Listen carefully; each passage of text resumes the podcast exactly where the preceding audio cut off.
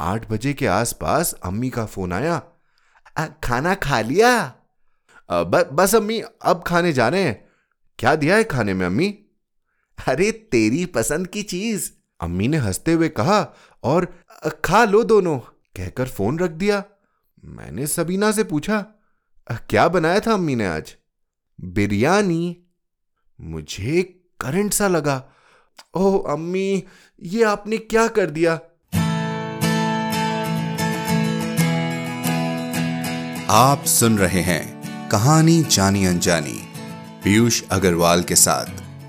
चलिए, आज की कहानी का सफ़र शुरू करते हैं।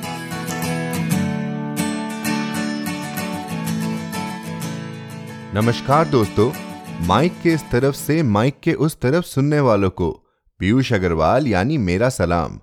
दोस्तों, कैसी लगी आपको अनकही कहानियाँ प्रतियोगिता की सेकंड रनर अप कहानी? तुरपाई। कहानी सुनकर आप में से कई लोगों ने हमें ईमेल्स और मैसेजेस भेजे। बहुत बहुत धन्यवाद। हमारे पिछले साल की एक विजेता तृप्ति जी ने लिखा है, कहानी सुनी तो एहसास हुआ कि ज़िंदगी कितनी सारी तुरपनों से बिंदकर खूबसूरत है। बेहद खूबसूरत कहानी, उम्दा भाव शिल्प कहानी के सभी किरदार इर्द गिर्द महसूस हुए। इस कहानी के लिए लोकेंद्र जी को ढेरों बधाइयाँ। पीयूष जी की आवाज़ ने कहानी में जो जान फूकी, उसकी तारीफ़ के लिए शब्द कम है।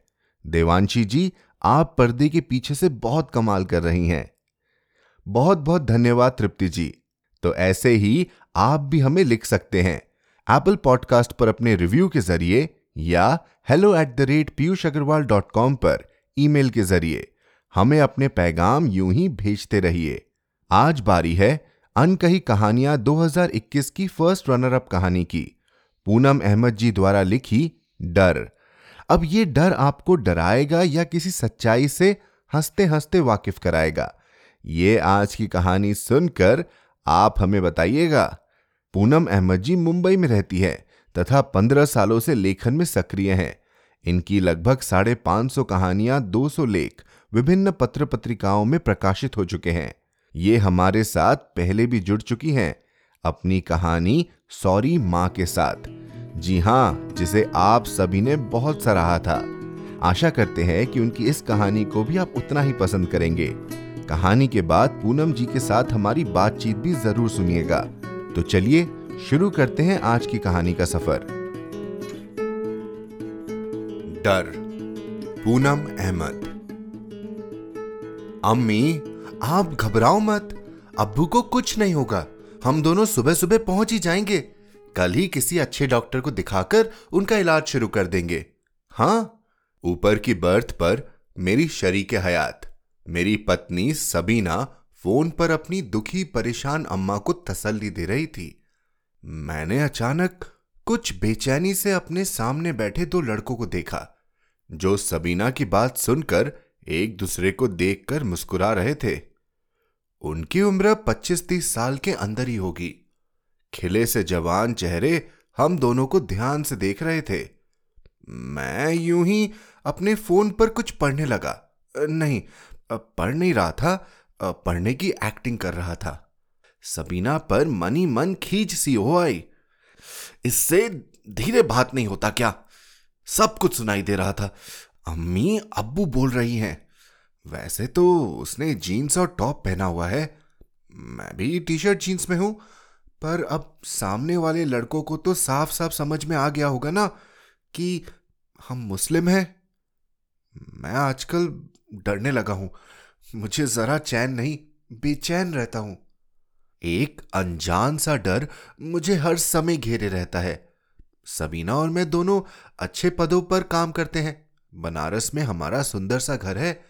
जहाँ हमारे दो बच्चे, अली और जारा, और मेरे पेरेंट्स रहते हैं। सबीना अपने पेरेंट्स की इकलौती संतान है, और इस समय हम काशी विश्वनाथ ट्रेन से बनारस से दिल्ली उसके पेरेंट्स के पास जा रहे हैं। हाँ तो मैं बता रहा था कि आजकल मैं बहुत डरने लगा हूँ। मुझे हर समय ऐसे लगता है कि जैसे एक भीड़ आएगी और मुझे मार देगी। मैं अचानक कनखियों से सामने बैठे उन दोनों लड़कों को देखने लगा। दोनों अपने अपने फ़ोन में कुछ देख रहे थे।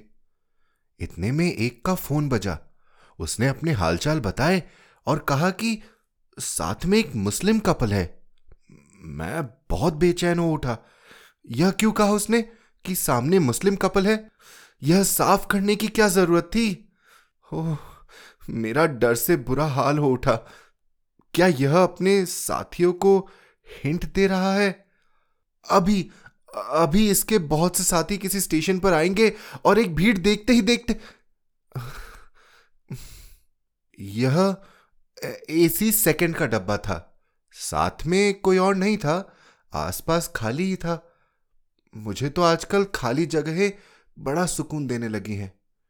भीड़ से घबराने लगा हूँ मैं। इतने में सबीना ने नीचे झांका। तारीख? ट्रेन रुकेगी तो चाय लाना।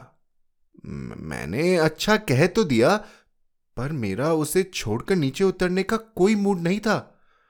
यह सबीना भी जाने किस दुनिया में रहती है? जरा भी आसपास के माहौल से इसे मतलब नहीं। मैंने उसे व्हाट्सएप पर मैसेज किया, मैं तुम्हें छोड़कर नीचे नहीं उतरूँगा। सामने ये दोनों, पता नहीं कौन है मुझे चिंता हो रही है। उसने चाय के कप की इमोजी भेज दी। इसे अब खेल सूझ गया है। अब यह मस्ती करेगी। मैंने लिखा, नहीं, आज चाय तभी मिलेगी जब बेचने वाला ही इधर आ जाएगा। उसने लिखा, दे दे चाय दे चाय दे चाय, दे दे दे दे चाय, दे। दे दे, प्यार दे प्यार दे प्यार, दे दे की तर्ज पर मैडम ने गाना भेज दिया। मुझे हँसी आई। उसने इतने में ही मुझे नीचे झांका और मुस्कुरा दी। जालिम, कितनी प्यारी लगती है आज भी हंसती हुई। ओह, इस हँसी को मेरी ही नज़र न लग जाए। मैं फिर डर गया। प्रतापगढ़ स्टेशन आया है। ट्रेन रुकी तो चाय वाले दिखाई तो दिए, पर मैं बिल्कुल नीचे नहीं उतरूँगा। मैंने सोच लिया था। मैंने यूँ ही बाहर देखा। सामने वाले लड़के नीचे जाने के लिए खड़े हो गए। एक ने जाते जाते पूछ लिया, आपको कुछ चाहिए? हम ला देंगे भाईजान. मुझे उनके भाईजान कहने पर बहुत गुस्सा आया। क्या जता रहे हैं कि मैं मुस्लिम हूँ? इतने में चाय वाला ही अंदर आ गया। तो मैंने उन्हें थैंक्स, बस चाय चाहिए थी। ये आ ही गया है। कहकर चाय वाले को दो चाय देने के लिए कहा। तो सबीना इतने में कूदकर नीचे आ गई। लड़के मुस्कुराते हुए चले गए थे। सबीना ने चाय पीते हुए कहा काफ़ी आराम कर लिया मैंने। अब तुम चाहो तो तुम भी थोड़ा सो लेना। मैं नीचे ही बैठती हूँ। कोई बुक पढ़ लूँगी? नहीं नहीं। तुम ऊपर ही रहो। देखो, सबीना, मुझे आजकल बहुत डर लगता है। तुम जानती हो। अरे, रिलैक्स तारीख जो किस्मत में होगा होगा ही। हम तुम क्या कुछ होने से रोक लेंगे? क्यों इतना स्ट्रेस लेने लगे हो? ऐसे तो हेल्थ खराब हो जाएगी डियर दोनों लड़के आ गए तो मेरे कहे का लिहाजा रखते हुए सबीना ऊपर चली गई। मैं यूँ ही आँखें बंद कर लेट गया। अम्मी, अब्बू और बच्चों के फ़ोन आते रहे। सामने वाले लड़कों में से एक लड़का ऊपर की बर्थ पर जाकर लेट गया। तो मैं फिर पता नहीं क्या क्या सोचने लगा। वो किसी से फ़ोन पर बात कर रहा था। इतना धीरे धीरे कि मुझे कोशिश करने के बाद भी साफ़ साफ़ कुछ सुनाई नहीं दिया। जो शब्द मुझे सुनाई दिए, उन्हें सुनकर मैं एसी में भी पसीने पसीने हो गया। कितने आदमी, स्टेशन, भीड़, इंतज़ाम, इतने शब्द काफ़ी थे मेरा चैन खत्म करने के लिए। क्या जो मैं सोचता रहता हूँ, वह आज सच होने वाला है? एक भीड़ आएगी और मुझे मार डालेगी। मेरे अम्मी, अब्बू, बच्चे क्या करेंगे? और सबीना सबीना के पेरेंट्स जो आजकल इतना परेशान हैं, वे कैसे ये दुख सहेंगे? सबीना बाथरूम जाने के लिए नीचे उतरी। मैंने पूछा चलू? अरे, नहीं, आती हूँ। जब तक सबीना नहीं आई, मैं खड़ा होकर उधर ही देखता रहा। सामने वाले लड़के सोए हुए थे। सबीना मेरे पास ही थोड़ी देर बैठ गई। आठ बजे के आसपास अम्मी का फ़ोन आया। आ, खाना खा लिया? आ, ब, बस अम्मी अब खाने जा रहे हैं। क्या दिया है खाने में अम्मी? अरे तेरी पसंद की चीज़। अम्मी ने हँसते हुए कहा और खा लो दोनों कहकर फ़ोन रख दिया। मैंने सबीना से पूछा क्या बनाया था अम्मी ने आज? बिरयानी। मुझे करंट सा लगा। ओह, अम्मी, ये आपने क्या कर दिया? कुछ और बनाकर दे देती। आपको तो कुछ भी नहीं पता रहता। मैंने सहमी सी नज़र सोए लड़कों पर डाली। वे तो जागकर हमारी तरफ़ घूम चुके थे और मुस्कुरा रहे थे। मेरा हलक सूख आया जैसे। सबीना ने कहा, चलो हाथ धोकर आते हैं। खाना खाते हैं। बिरयानी के नाम से भूख तेज हो गई और बिरयानी भी अम्मी के हाथ की बनी वाह, सफ़र में कुछ तो मज़ा आए। बेफिक्री से हंसकर कहते हुए सबीना हाथ धोने चली गई। वो आई तो मैं भी हाथ धोआया। अचानक ऊपर वाला लड़का नीचे कूदकर उतरा और दोनों के कान में धीरे धीरे कुछ कहा। मैंने सबीना को बहुत घबरा कर देखा, पर वह तो पेपर प्लेट और चम्मच निकालकर एक टिफ़िन से बिरयानी निकालने जा रही थी कि एक लड़का बोला भाईजान, मुझे इतने में ही लगा कि मैं ज़ोर से रो दूँगा। मैंने उसे देखा और गर्दन ही हिला पाया, मुँह से बोल नहीं फूटा। वह बोला, भाईजान, आपके पास बिरयानी है क्या? सबीना मेरी हालत समझ रही थी। वही बोली, हाँ भैया। दीदी थोड़ी सी हमें दे दो। हमें घर की बनी हुई बिरयानी बहुत अच्छी लगती है। आ, आप हमारी थोड़ी पूरी सब्ज़ी ले लो। सबीना खुलकर हँसी। आपको बिरयानी अच्छी लगती है? अब वो दोनों हंस दिए। हाँ बहुत। हम दोनों के घरों में तो बनती नहीं। हम बाहर ही खाते हैं। सबीना अब उन्हें एक पेपर प्लेट में बिरयानी दे रही थी। मैं बिल्कुल चुप था। उन्होंने भी अपनी पूरी सब्ज़ी का डब्बा हमारी तरफ़ बढ़ा दिया। सबीना ने झट से थोड़ा सा ले भी लिया। सबीना है ही ऐसी। पाँच मिनट भी नहीं लगते उसे किसी के साथ घुलने मिलने में। मैं कुछ बोला ही नहीं तो एक लड़का बोला, भाईजान, आप बड़े चुप चुप से रहे, आपकी तबीयत तो ठीक है ना? मैंने साफ़ झूठ बोला, अब बस, एक दो दिन से ऑफ़िस का बहुत काम करके आ रहा हूँ, बहुत थका हुआ हूँ। बिरयानी खाकर लड़के वाह वाह करते रहे। सबीना उनसे बात करने लगी। अरे भाई क्या करते हैं आप लोग? क्या नाम है आप दोनों के? अब मैं पराग और ये विपिन। दिल्ली में ही रहते हैं। अभी अभी जॉब शुरू हुआ है मेरा। इसके पापा का बिज़नेस है। यह वही संभालता है। बनारस एक दोस्त के भाई की शादी में आए थे। आपकी शादी हो गई? विपिन थोड़ा शर्माया। पराग ने कहा बस परसों इसकी ही सगाई है। मैं अगले साल करूँगा। यह शादी के शोर शराबे से बड़ा घबराता है। अपने घर यही कहता रहता है कि ज़्यादा लोगों की भीड़ ना हो, इंतज़ाम हल्का ही हो, बस यही रट है इसकी। सुबह ट्रेन से उतरने पर इसका होने वाला साला अपने दोस्तों के साथ लेने आने वाला था। इसने उन्हें भी मना कर दिया। विपिन यह बात सुनकर शर्माता रहा। सबीना आराम से कुछ देर बातें करती रही, फिर ऊपर जाकर लेट गई। लंबे समय से बैठे मेरे मन के डर इतनी जल्दी तो खत्म होने वाले नहीं थे।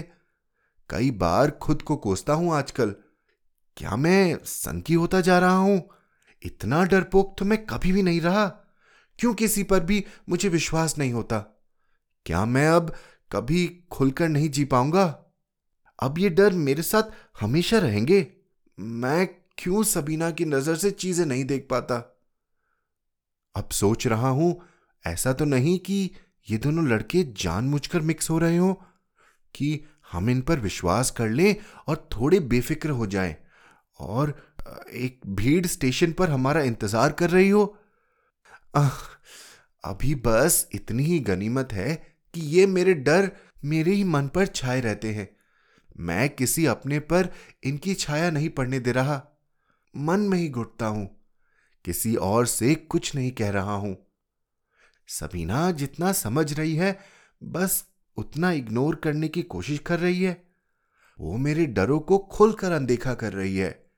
क्या सिर्फ़ इसलिए कि मैं चैन से जी लूँ? ऐसा तो है नहीं कि उसे खबर ना हो कि आजकल पलक झपकते ही क्या से क्या हो जाता है। पर ऐसी बेफिक्री दिखाती है कि हद है। जैसा कि मैं जानता था, मैं ठीक से सो नहीं पाया। जैसे ही आँख लगती, एक झटके से खुल जाती। दोनों लड़कों को ध्यान से देखता कि सो रहे हैं ना। सुबह हुई। दोनों लड़कों ने हमें मुस्कुराकर गुड मॉर्निंग कहा। मैंने भी मुस्कुराकर जवाब दे दिया। दिल्ली पहुँचते ही जैसे ही ट्रेन रुकी, विपिन ने खिड़की से बाहर देखते हुए कहा, अरे देख ले, मना किया था ना, आ गया साला अपनी फौज लेकर। सबीना को तो इस जोक पर बहुत हँसी आई। मैं बस मुस्कुरा दिया। आपस में बाय कहकर, हम चारों ट्रेन से उतरे तो कई लड़के विपिन और पराग के गले लग गए। करीब दस लड़के तो सुबह सुबह उन दोनों का स्वागत कर रहे थे। शोर था, भीड़ थी, खिलखिलाहटे थी। आज बहुत दिनों बाद मुझे भीड़ बुरी नहीं लगी थी। दोनों को देखना अच्छा लग रहा था। पता नहीं कैसे अचानक ही कई दिनों से मेरे सर पर रखा बोझ जैसे एक पल में हट गया था। मेरा मन इस समय पंख सा हल्का था। मैंने एक पल रुककर विपिन और पराग से हाथ मिलाया और अपना कार्ड देते हुए कहा, कभी बनारस आओ तो अम्मी के हाथ की बनी बिरयानी खाने घर ज़रूर आना।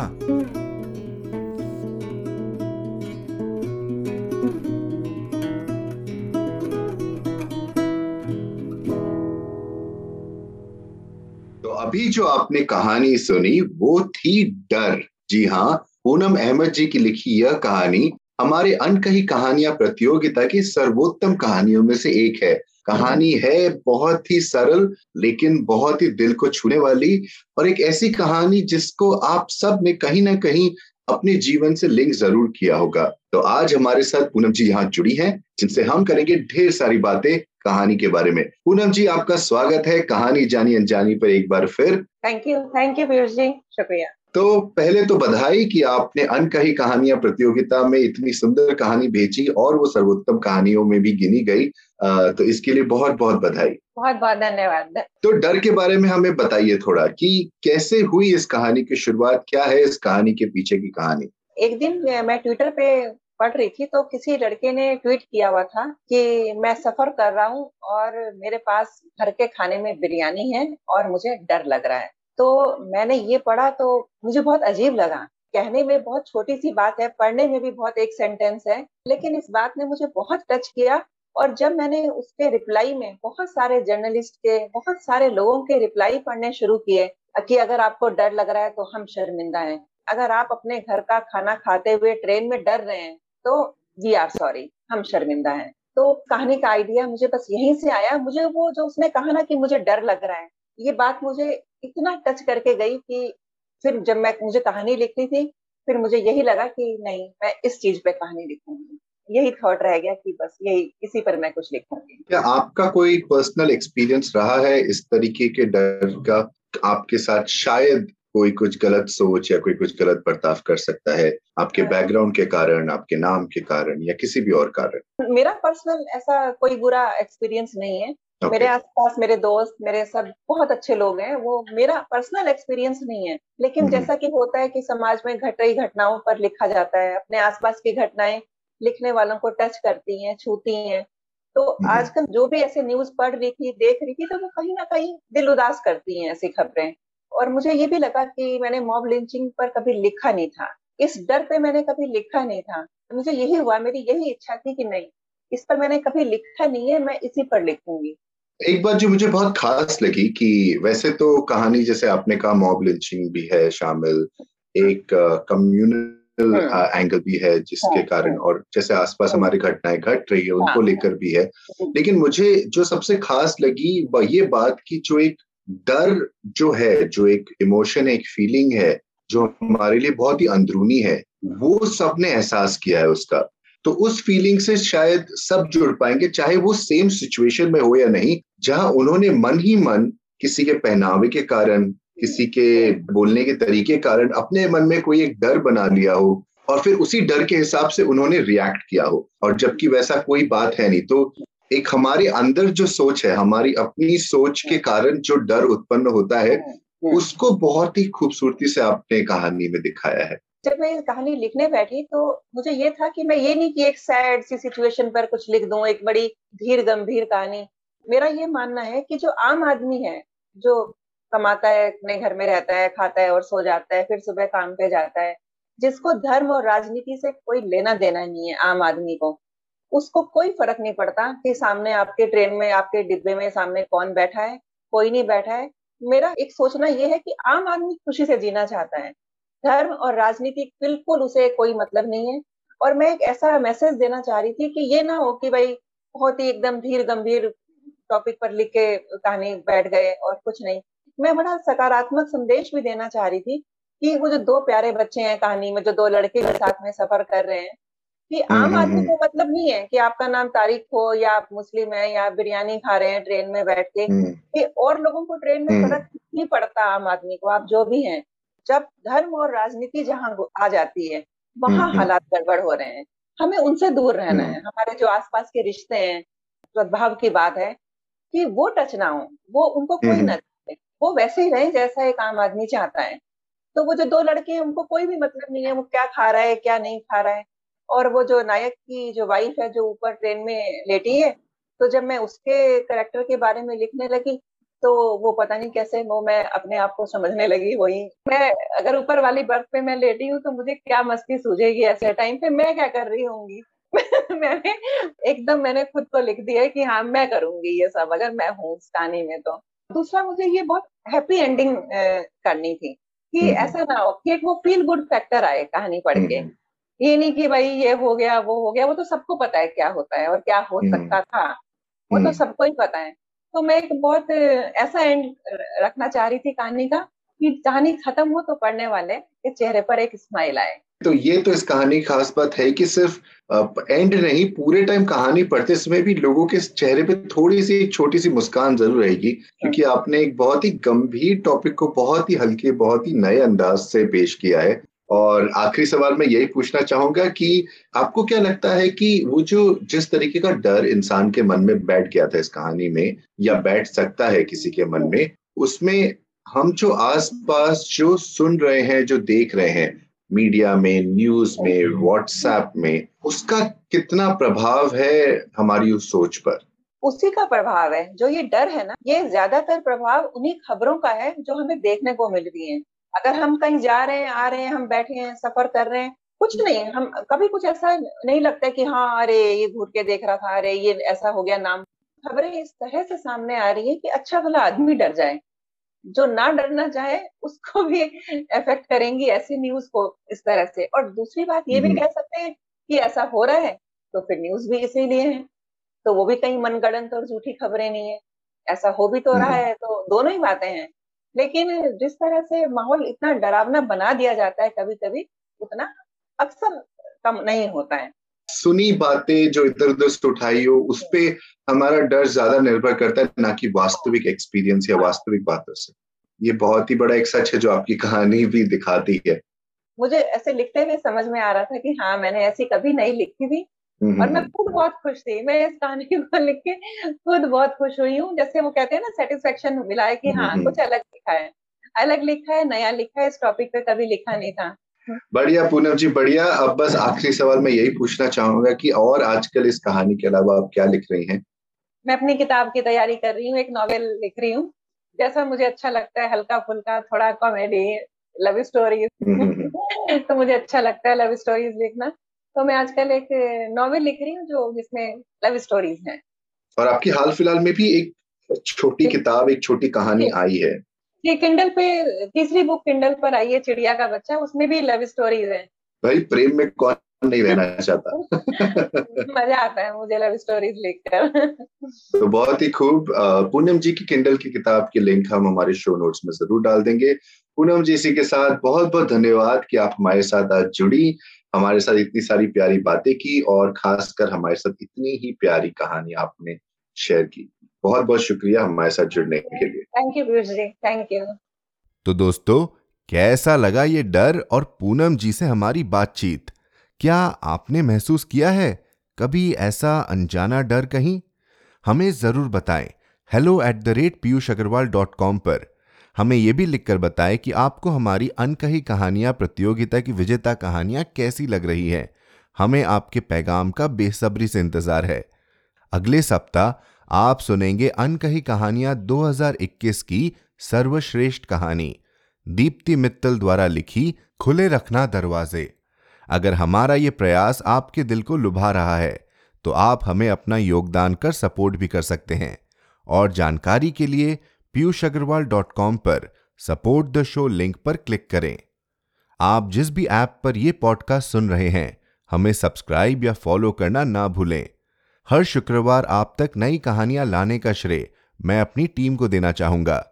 आज के एपिसोड की प्रोड्यूसर हैं देवांशी बत्रा। आप सुन रहे थे कहानी जानी अनजानी पीयूष अग्रवाल के साथ, जो कि इंडी पॉडकास्टर की एक पेशकश है। तो हम आपसे मिलते रहेंगे। हर शुक्रवार। तब तक के लिए अपना ध्यान रखिए स्वस्थ रहिए और मुस्कुराते रहिए।